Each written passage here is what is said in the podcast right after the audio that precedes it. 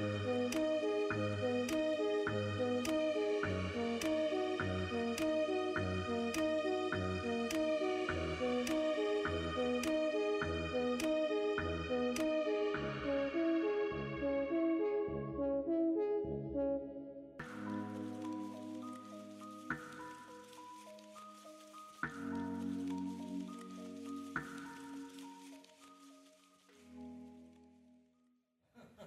scared.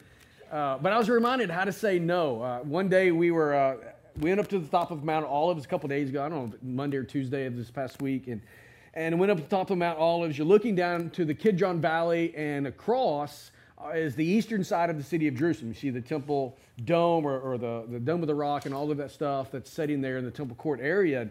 We get off the bus, and in Israel, we we're literally one of the first groups to do tourism. And so everywhere you went, you had no lines, which is amazing. I'll always be disappointed every other time I go to Israel from here on out because there will be a line I have to stand in. But we had no lines, and all of the vendors were very happy to see us because they hadn't had no business for two years. And so we get off the bus at the Mount of Olives, and man, this group of uh, vendors comes and just beginning to push their stuff on us and all those things. And, and I hadn't experienced that in a couple years. And so I had this guy this older guy who came up to me and he had bracelets, metal bracelets, kind of moved in the middle, and and uh, he's trying to sell them. He's like five or six dollars, something like that each. And I'm like, no, no, no, I don't want any. No, no. Like multiple times he comes and tries to sell me his his bracelets, and each time I was like, no, I don't want those. And so finally he left and he came back just out of the blue, and uh, he's like, uh, you married? Yeah, I'm married. He's like, you have children? I have three daughters. So he hands me four bracelets, right? Apparently, we did not fix it, Adam. It is not what I thought it was to fit. Uh, we had the same problem uh, in the first service. But uh, so he hands him these bracelets. He's like, It's my gift to you. I'm like, No, no, no, I can't take that. He's like, No, no, it's my gift to you. Take them, please. And I'm like, No, I, really, I cannot do that. Let me pay you something. And he's like, Okay, $6 a piece. what? What? Six? I, I literally, I said, I was like, you just gave them to me for free. Now you want me to pay you six dollars a piece? I was like, I'll pay you something. Here's five bucks. I took one up and walked away. And uh, so, you know, I was just reminded how important it is to be able to say no. But for us as Americans in our culture, saying no can be kind of difficult, right? Uh, it's, it's, it's true because we're not a real confrontational culture. You know, you go to some places in the world and it's expected that you're going to say no. In fact, in an Arabic culture, if, if you don't emphatically stress at least three times that they need to take whatever you're giving them, then they don't believe it's important. In fact, when we used to go to Barcelona a few years ago and did mission work among the Moroccans there who have immigrated into Spain, uh, we go down to the port as they're getting onto the ferry to go back to Morocco. Mark, you nod your head. You know what I'm talking about. You have to actually say, "Tafaddal, take this. Tafaddal, tafaddal, tafaddal, take this over and over again. Because if you don't stress that it's important that they take this, they're not going to take it because their culture is no, no, no, no, right?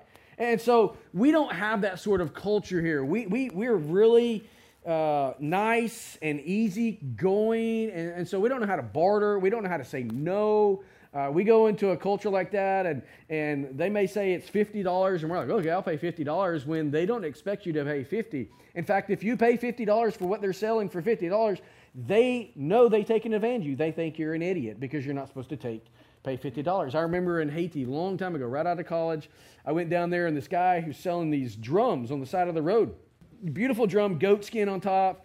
And uh, he, he was trying to sell it to me for 50 bucks, and I'd already been told, never pay the price that they are saying. But we don't know how to do that in America. We, we don't know how to say no very easily. And yet, as we think about saying no, it's really important that we know how to say no.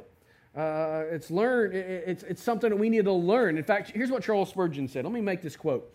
He said, "Learn to say no. It will be of more use to you than being able to read Latin." Now, I don't really know how well Latin is going to benefit me in my world that I walk in and live in. I don't read the Latin Vulgate Bible. I don't do anything in the Latin, but I understand the principle that he's saying there.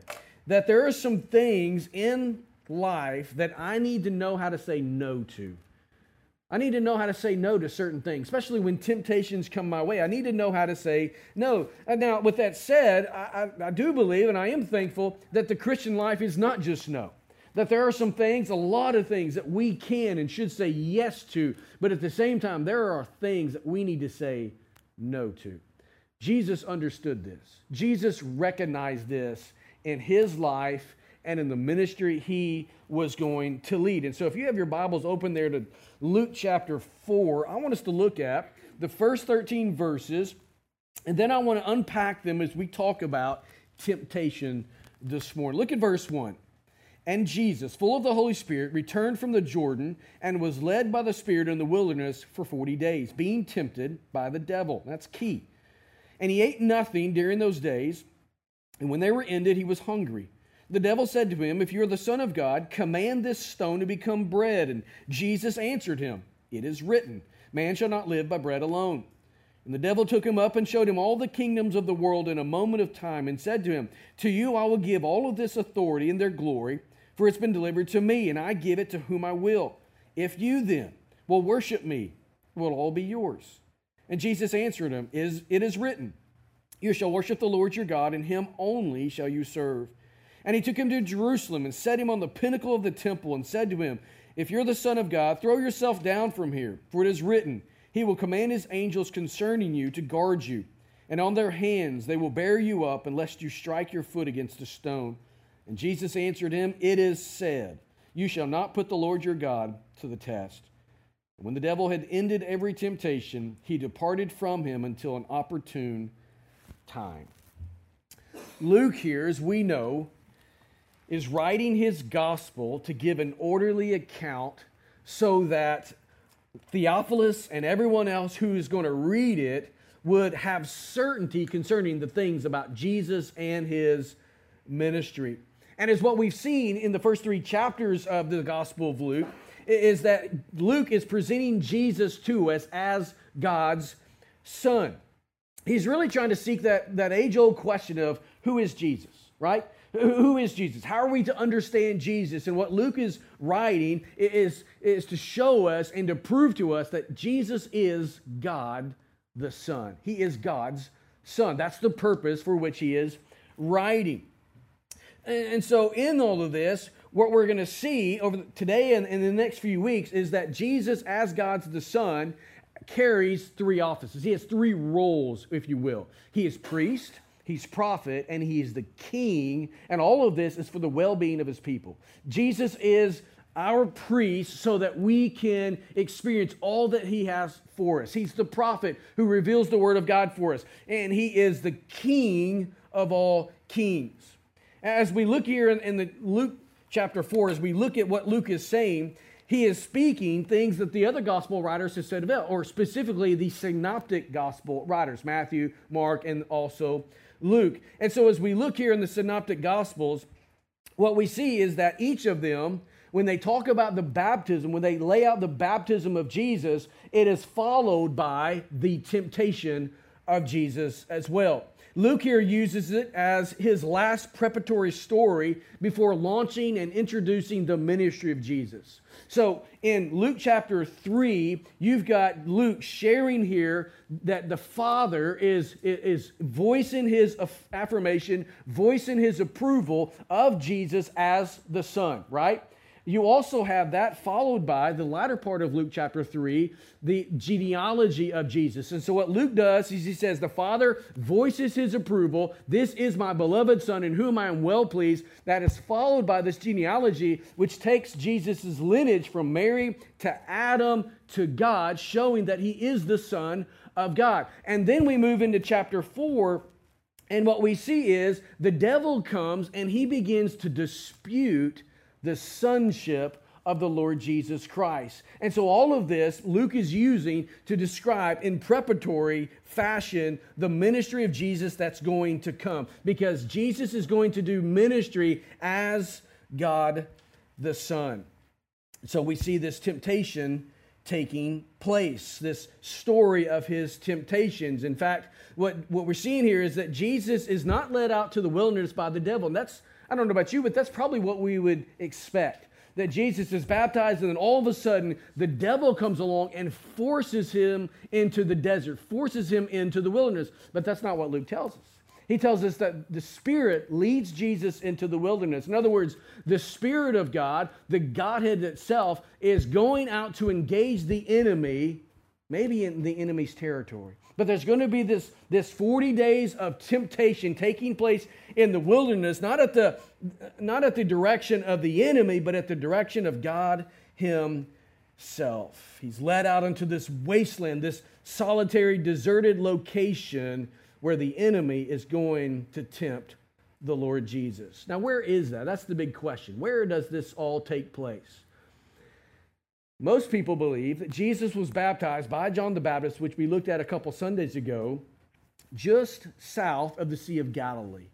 In the Jordan River, it would have been slightly southeast of the city of Jericho, and then just to the west of that would have been the wilderness the mountains. I don't know if the pictures come up on the screen yet. There it is. This picture I took uh, last Sunday from Qumran. This is the site where the Dead Sea Scrolls were found. In fact, if we looked at another picture, you would see the, uh, the cave where they were found. But this is just slightly south of where Jesus most likely was baptized. I'm showing you this so that you can kind of put a visual picture of where Jesus would have went into the wilderness. This is not a place where there's a lot of lush green pastures or forest or anything. It's barren wasteland. The only thing that can survive here are goats.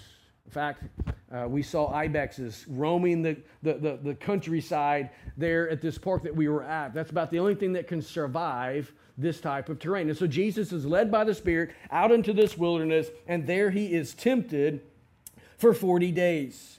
Three specific temptations are what's given to us in the Synoptic Gospels. That's what's given us here in Luke chapter 4. But the tense of the verb suggests that Jesus was tempted throughout the duration of those 40 days. In fact, Luke gives us even more details. He says that during this time, Jesus ate nothing. For 40 days, Jesus fasted. For 40 days, Jesus ate nothing, which means that on the backside of this, when it's all said and done, Jesus is hungry. I've read this passage earlier in the first service, and I kind of just stopped for a moment and I said, well, that's kind of understandable, right? Makes sense. You're hungry when you haven't eaten for 40 days. So Jesus would have been physically uh, weak. Jesus would have been physically famished. He would have felt like his body is dying. He is hungry. This is another indication that Jesus was God in human flesh. He wasn't just uh, someone who seemed to be a man, he was the God man. And the devil here saw an opportunity to bring Jesus down by tempting him with provision. Verse 3. He had been without food for six weeks. Surely his body feel, felt like it was dying. And so, as the Son of God, he could have easily invoked his supernatural powers and caused something to turn into something edible to quench his hunger. And that's probably what his body was saying. Do it now. Man, I'm hungry, right? What happens when you haven't went uh, you, you, you went a few hours without eating. What is your body saying to you? Need to eat, right? You kind of get that squeamish feeling. You, you feel lightheaded, a little dizzy, your body's tingling. Jesus was feeling that times 40. He was hungry. Now we look at this, and perhaps as we read it, we might think this temptation is somewhat benign, but I want you to know it was not benign at all. This was a major temptation coming from the enemy. Think about this. As the Son of God, Jesus had come to do whose will? His will or the Father's? He came to do the Father's will. Not my will, but yours be done, he said in the Garden of Gethsemane. Not my will, but your will be done. Here, Satan is tempting Jesus to suspend living like a human and momentarily go outside the natural order in order to meet his physical needs apart from the Father's provision. And yet Jesus answers, It is written. Three times Jesus is either going to say, It is written, or he's going to say something similar. It is said. Jesus is resting in God's word. Jesus is resting in God's authority there. He's armed with the sword of the Spirit. He's armed with the word of God. And just as Israel was sustained by God in the wilderness, Jesus is going to be sustained by the word of God and by the provision of God to meet his every need. Bread does not keep him alive. Jesus understood the Father does that. Luke goes on, he tells us that next the devil caught up the Lord in a vision and showed him all the kingdoms of the world. The term used there is not the word cosmos, which would speak of the created world. You might think of the heavens, you might think of the earth itself. He's not using that word, he's using a different term that speaks of inhabited world. So, what the enemy is doing to Jesus is he's catching him up in this vision and he's saying, Hey, Jesus, if you will bow to me, if you will worship me, all the kingdoms of the world, all the inhabited places of this world will follow you. They will coalesce around you. I will give you the keys to the kingdom if you will but bow down and worship me. I like how R. Hughes describes this temptation. He says it this way Jesus was made to hear the rustling of the world's flags flying in his honor. He could win the world without paying the enemy promise. No weeping over Jerusalem, no crucifixion whatsoever. The great countries of the world, that meaning Israel's elect, the mighty Roman Empire, and all of the rest, would open their gates to their new king. This is what Satan offered the Lord Jesus. And it was his, his offer to give, it was his right to make this appeal to Jesus. You see, God the Father. excuse me, God the Father had given the enemy a, a, limited amount of sovereignty over this world. He is the God of this age. And so for him to offer to Jesus this opportunity made sense. It's his to give. And Jesus understood that. He understood what that would have meant if he would have taken the offer. He understood, yes, it is a shortcut, but shortcut would have shortcut redemption. It would have taken Jesus out of the equation. We would no longer have a sinless Savior following the will of the Father. We'd have had a shortcutted Redeemer, which means no redemption. Jesus recognized the temptation. He responded with Deuteronomy 6:13, which is a warning against the attraction of idolatry. You see, in our Savior, there was no compromise to the Father's will.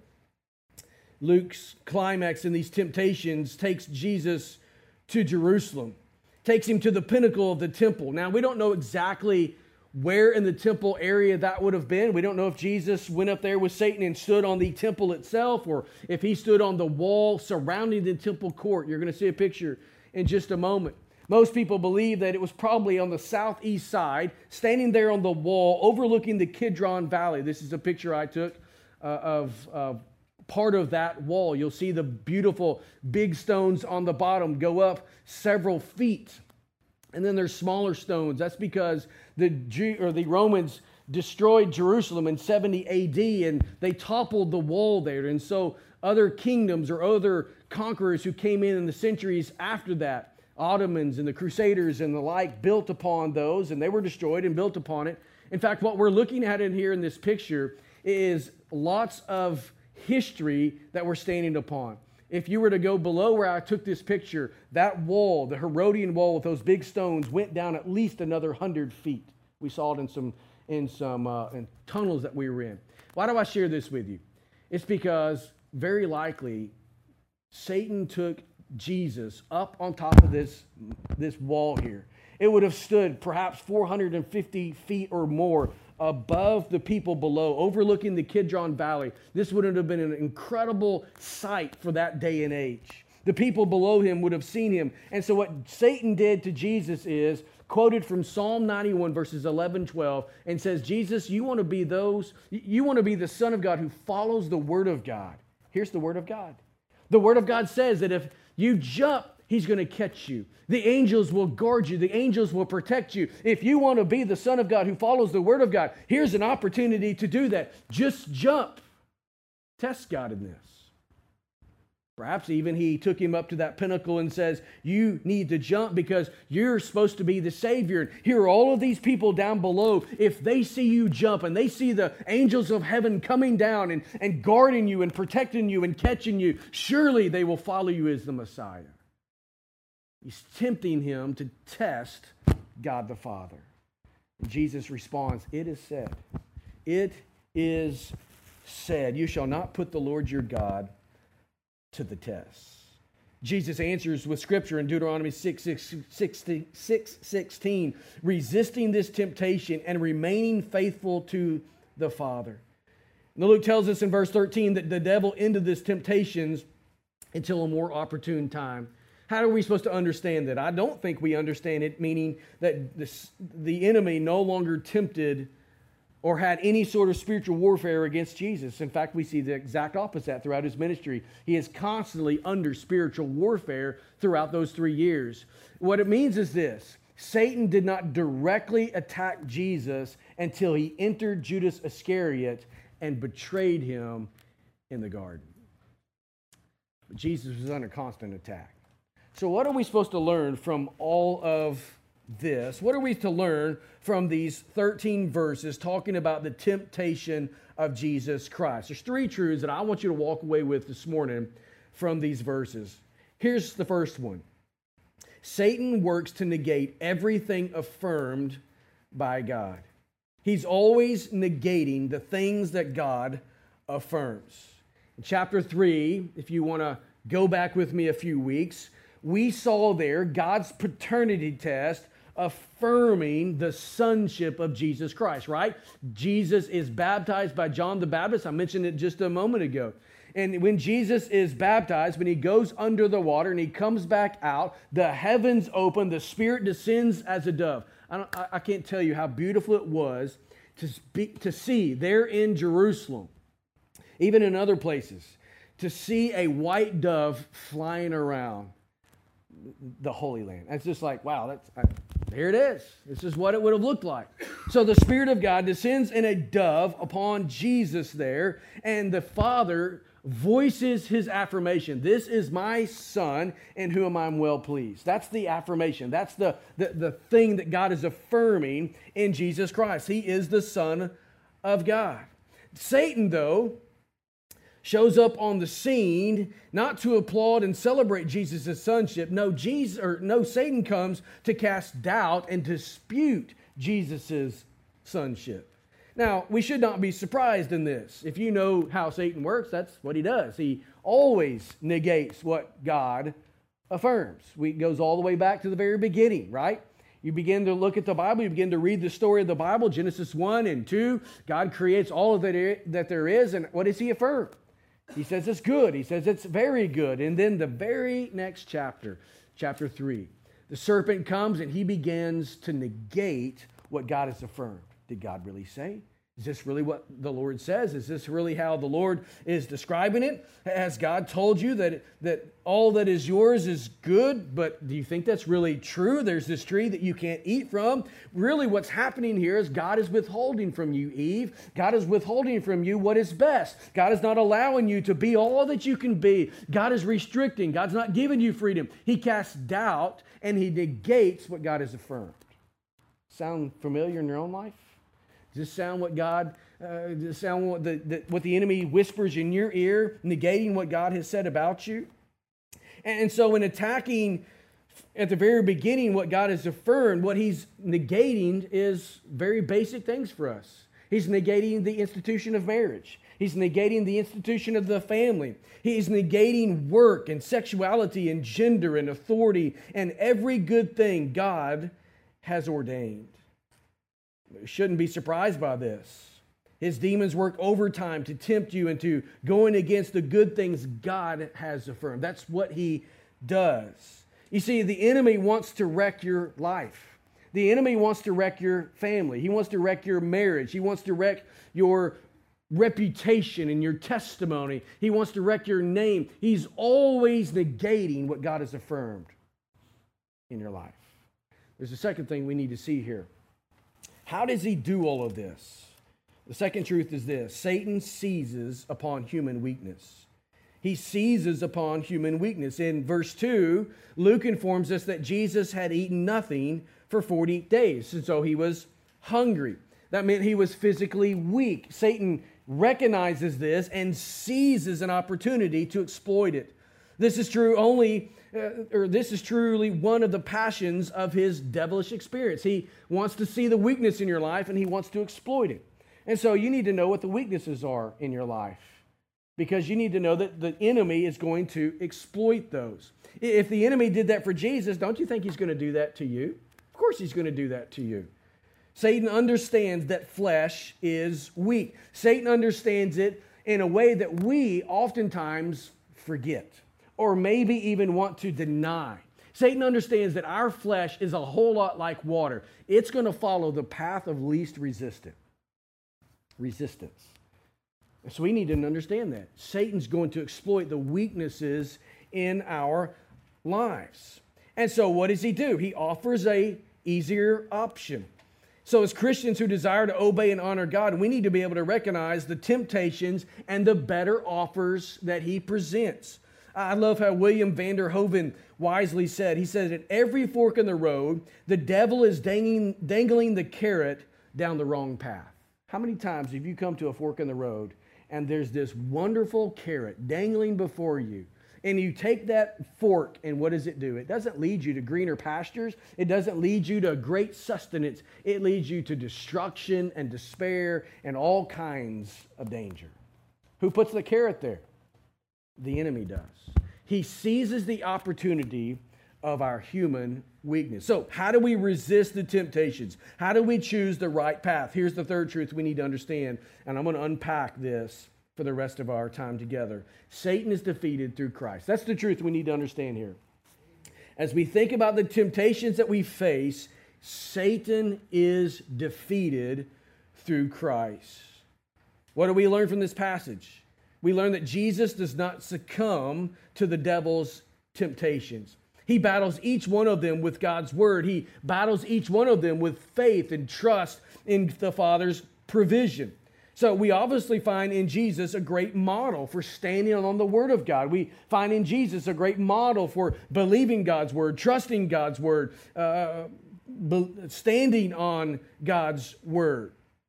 But is this the message? Is this the primary message of this passage that Luke, through this inspiration of the Spirit, is presenting to us?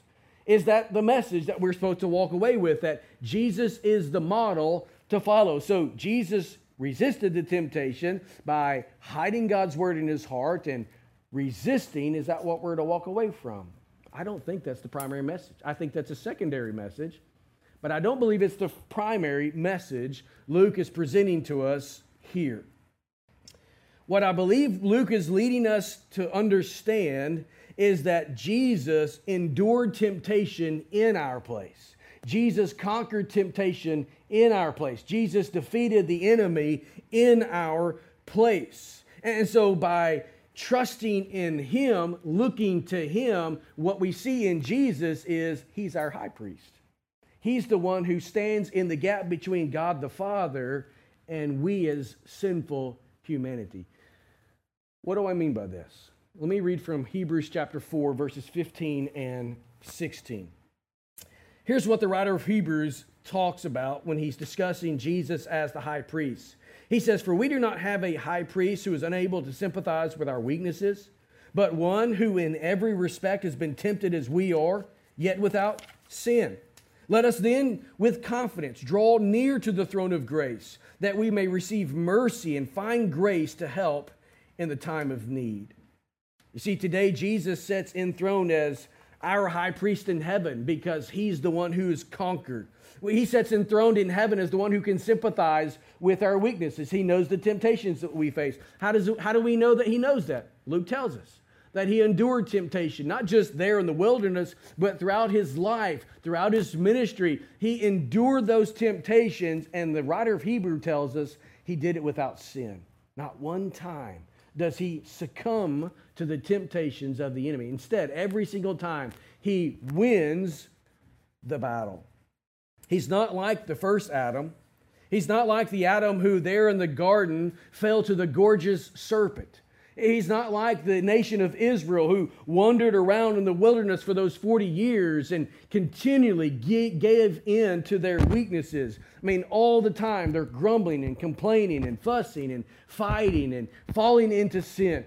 Israel was the people who stood there and watched God do amazing things, miraculous things in Egypt during the Exodus.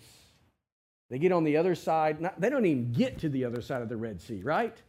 They get to the edge of the Red Sea and they see what's left of Pharaoh and his army coming down on them. And they say, Moses, did you bring us out here to kill us? I would have, man, if I was Moses, I would have walked by those people with that staff that he had and hit every one of them on the head, right? I'm sure that's what Moses wanted to do. You bunch of faithless heathens. God just saved your backsides. And you think that I brought you out here to kill you? No, God is doing everything to preserve you. Just In fact, I think that's what he says. Shut up and watch. That's what he says to him on the banks of the Red Sea. Just shut up and watch what God's going to do. But that's not what Jesus does. Jesus is not faithless, Jesus is faithful, which means he's our high priest. He's an ever present help in our times of need. He stands in the gap for us. The writer of Hebrew goes on in chapter 5 and he explains that Jesus attained this position and he attained this role as the sinless Son of God. And so today, Hebrews 7, he is the guarantor of a better covenant. His cross, his sacrifice was final and sufficient. He is our high priest. And so, the per- personal application for this how do we resist temptation? Here's the best strategy for you Run to Jesus as your high priest. He is our high priest, and we run to him. What does all this mean? More than likely, if you've been in church long, you've heard this passage preached, you've heard it taught in small group, some sort of situation, you've heard somebody expound these verses, and in doing so, you probably heard it presented as a model to follow, right? Someone's taught you, hey, Jesus said, it is written, it is written, it is said. So, what we need to do is we need to take the Word of God and we need to hide it in our hearts, right? Psalm 119 11. I have hidden God's Word in my heart that I might not sin against Him. That's a good verse. Jesus basically stands on the Word of God and says, I will not give in to these temptations. And so, you've heard this taught that we need to hide God's word in our heart and we need to stand on the word of God and we need to resist the temptation. Jesus is a model to follow. That's what we've heard. That's a secondary point. But I think that when we begin to try to do that, we will fail every single time. You may win some of the battles, but what's going to happen is is that you and I, because our flesh is weak, we have a tendency to build up this mindset and approach to life that we can do it on our own, right? I, I know these Bible verses. I, I, can resist sin. Man, I, I know that I, I, don't have to look at pornography because, uh, like Job, I've made a covenant with my eyes and I'm not going to look lustful on a young woman, a young virgin. You know those verses, men? Right? We've been taught that kind of stuff. But does that really help you in the battle at that moment? Hopefully it does. But I know what happens to men, women too. The temptation many times is too great. I, have made a cut, or I've, I've, committed myself to, to not speak uh, false words or to not to do sinful things. And we know the verses that go along with these temptations that we face. But what happens in the midst of those temptations is many times we succumb to the temptation. It's not because we don't know the word. It's not because we haven't memorized it. It's not because we haven't hidden it in our heart. I think the reason we fall into temptation is because we trust in our ability to live out of that scripture rather than leaning on Jesus as the priest who stands in on our behalf. Here's an example of what I'm talking about. In 1 Samuel chapter 4, it's a great story. I wished in Israel this past couple weeks we could have visited the site. But there's a battle that takes place between Ebenezer and Aphek. I think the Jews are standing in Ebenezer and the Philistines are standing in Aphek, and somewhere in between of that, there's a battle that takes place. And Israel, 1 Samuel chapter 5, 4 tells us, Israel's defeated before the Philistines. And they're like, wow, how did this happen? And so they're taken back. That day they were defeated. They go back to their camp. They begin to lick their wounds. They begin to think about what we need to do better. What's the strategy? Do we flank them? Do we come in this way? Who do we put out there first? What's the try? I don't know what was going through their mind, but in all of that strategy they, that night, they begin to think, we were defeated because we didn't bring our secret weapon. We need to go get our secret weapon. And what was the secret weapon? The Ark of the Covenant. So they decide to send some people to Shiloh, get the Ark of the Covenant, where literally the it's the personification of the presence and the power of God. And so they think, if we have the Ark of the Covenant marching before us, no enemy can stand. So they bring it into the camp. First Samuel tell, chapter 4 tells us that the Philistines heard all of that rumbling going on in the camp. And I don't know if they were marching or dancing or yelling or all of that, but they heard the ruckus there, and the Philistines were fearful. And yet they marched out in battle the next day and defeated the people of God.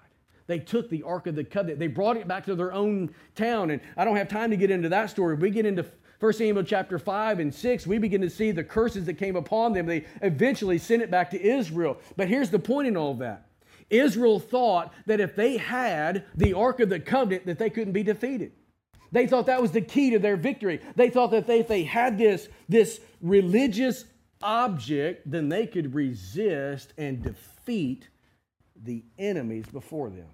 Here's what we try to do as Christians I know Bible verses, I go to church. I'm in small group. I'm in a D group. I have Christian friends. I listen to Christian music. I've made this covenant.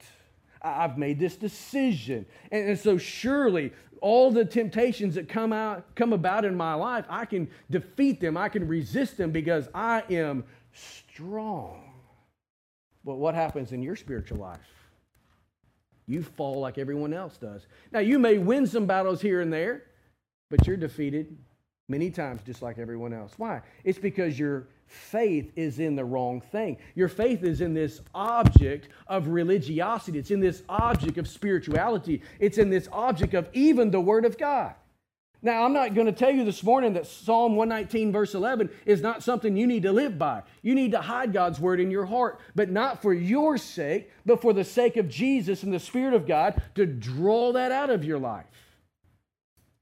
It's not you that wins the battle, it's Jesus who wins the battle for you. We lean into Him. We don't white knuckle ourselves through this life thinking, if I can just try harder and do more and, and, and resist even greater, then surely I can have victory. No, you need to understand that you are weak, but Jesus is strong. So, as we read Luke 4 1 through 13, and we talk about Jesus' temptations, they are not primarily a model for us to follow and saying, hey, if I'll do this and this and this, then I'll get this. We need to look at it and say, Jesus did that for me. I'm just grateful. Man, man he, he's the priest that stands in before me, and, and he's the one who gives me victory. If it wasn't for him, I would be a defeated, defeated foe. But I'm grateful for Jesus. But what we want in our Christian life is the same thing we want in our American life. Give me the equation, and I'll do it myself. I'll pull myself up by my own bootstraps. You just tell me how to do it. Tell me what ark I got to march out in front of my life, and I'll do that, and I'll win the victory. And guess what comes with that? I'll get the glory for it. Man, you're such a great Christian. Man, you're doing so wonderful. Uh, God's doing such great things. We love that applaud. We love that, that pat on the back. We love all of that because we I'm going to say as American Christians, but I don't think that's necessarily fair. I think it's human nature. We love to do things ourselves. And I love this microphone. It's a demon in the microphone. We're going to resist that temptation to be distracted by it, even as I bring attention to it. but that's what we do. That's what we do. So, our best strategy to resist temptation is to run to Jesus as our, as our high priest. Here's what I want you to understand about temptation this morning every temptation is, among other things, an opportunity for getting closer to God. So, as we think about Jesus being our high priest, as we think about Jesus winning the victory, as we think about the things that, that the enemy brings against us in our life, let's not look at them as these super negative things, as negative as they are. Let's look at them as an opportunity to lean into Jesus. Man, how can I get closer to Jesus in this?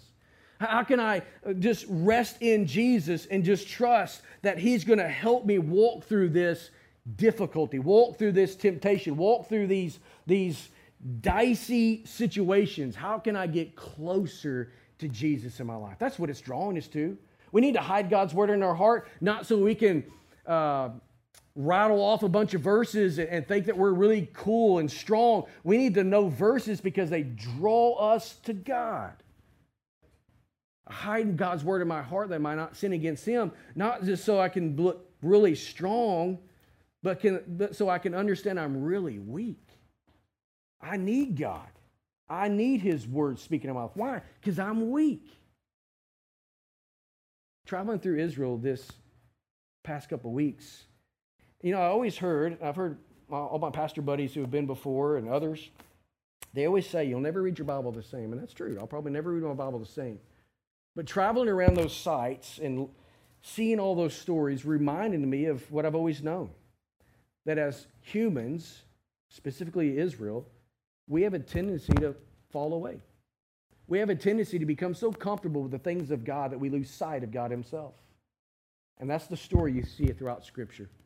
You see this I'm with God, and then I'm not with God, and things get really bad, and I'm with God. You read the book of Judges and see that really clearly on display.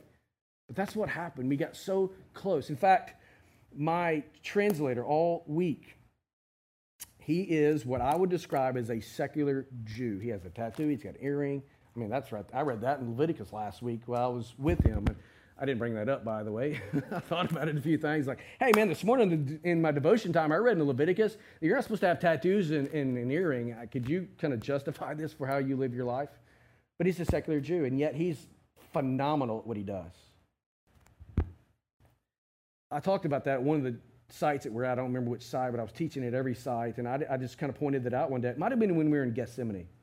As Jesus comes to Gethsemane, as he's about to be betrayed, he weeps, or the Mount of Olives, one of those two, they're real close to each other. But he comes and he looks at the city of Jerusalem from the other hillside and he weeps over them. Why is he weeping? It's because they're so close to the things of God and missing it completely. And that's where I believe my tour guide was. I believe that's where we are sometimes. We're so close to the things of God and we miss it by a mile. Why? Because we're so focused on ourselves. I don't know where that's hitting you this morning, but I know what's going on in the life of our church is a lot of things. People are, have lost loved ones, they're battling sickness, there's uh, family issues and financial issues and, and whatever. Maybe you're dealing with just personal sin. Here's what I want you to know this morning Jesus loves you, Jesus cares for you, Jesus is here to help you if you'll just let Him. Stop trying to white knuckle it and just say, God, I need a priest in my life. I need someone who'll stand in for me, and that is Jesus. So I'm going to invite Ricky wherever Ricky is. If you'll come up here and just begin to play, and I'm going to pray for us and, and just ask God to move in our hearts this morning. Ask God to just challenge us and, and grow us. Maybe this morning you need to give your life to Jesus. I don't know. Maybe the Lord's been leading you in that. I, I think I told you a couple Sundays ago that I was going to be meeting with a lady that's been attending our church for a number of months uh, the following morning, and I, I did that right before we left to go to Dulles. And I got to lead that lady to faith in Christ that morning. What a glorious thing that was. I don't know if that's where you're at this morning, but if it is, I want to encourage you to say yes to Jesus. So let's pray. Father, we thank you today that you're a good God a God who loves us, a God who cares for us. We thank you that you love us and care for us so much that you sent your Son, the Lord Jesus, to live a, a life and to die as a sacrifice for us, to pay the penalty for our sins, so that we could be restored and renewed to the relationship and the creation that we were made for. And Lord, this morning we also just recognize that even as a believer, even as a follower of Jesus, we have a tendency to, to fall away. We many times describe it as walking at a guilty distance. Sometimes we can become so comfortable with the things of God that it becomes just religious spirituality. It becomes self righteousness. We think that we're sufficient in of ourselves, and rather than trusting and leaning into you, we lean into ourselves. And That's that weakness that the devil knows about, and he exploits it. So, God, this morning, I pray that you'd help us to come to a, a, a place where we recognize our weakness. We recognize that we are nothing without Jesus. We can't do anything for our salvation, but we can't even do anything to walk in our salvation. We need Jesus in all of that. That's why we never get beyond the gospel. And so this morning, help us to run to you.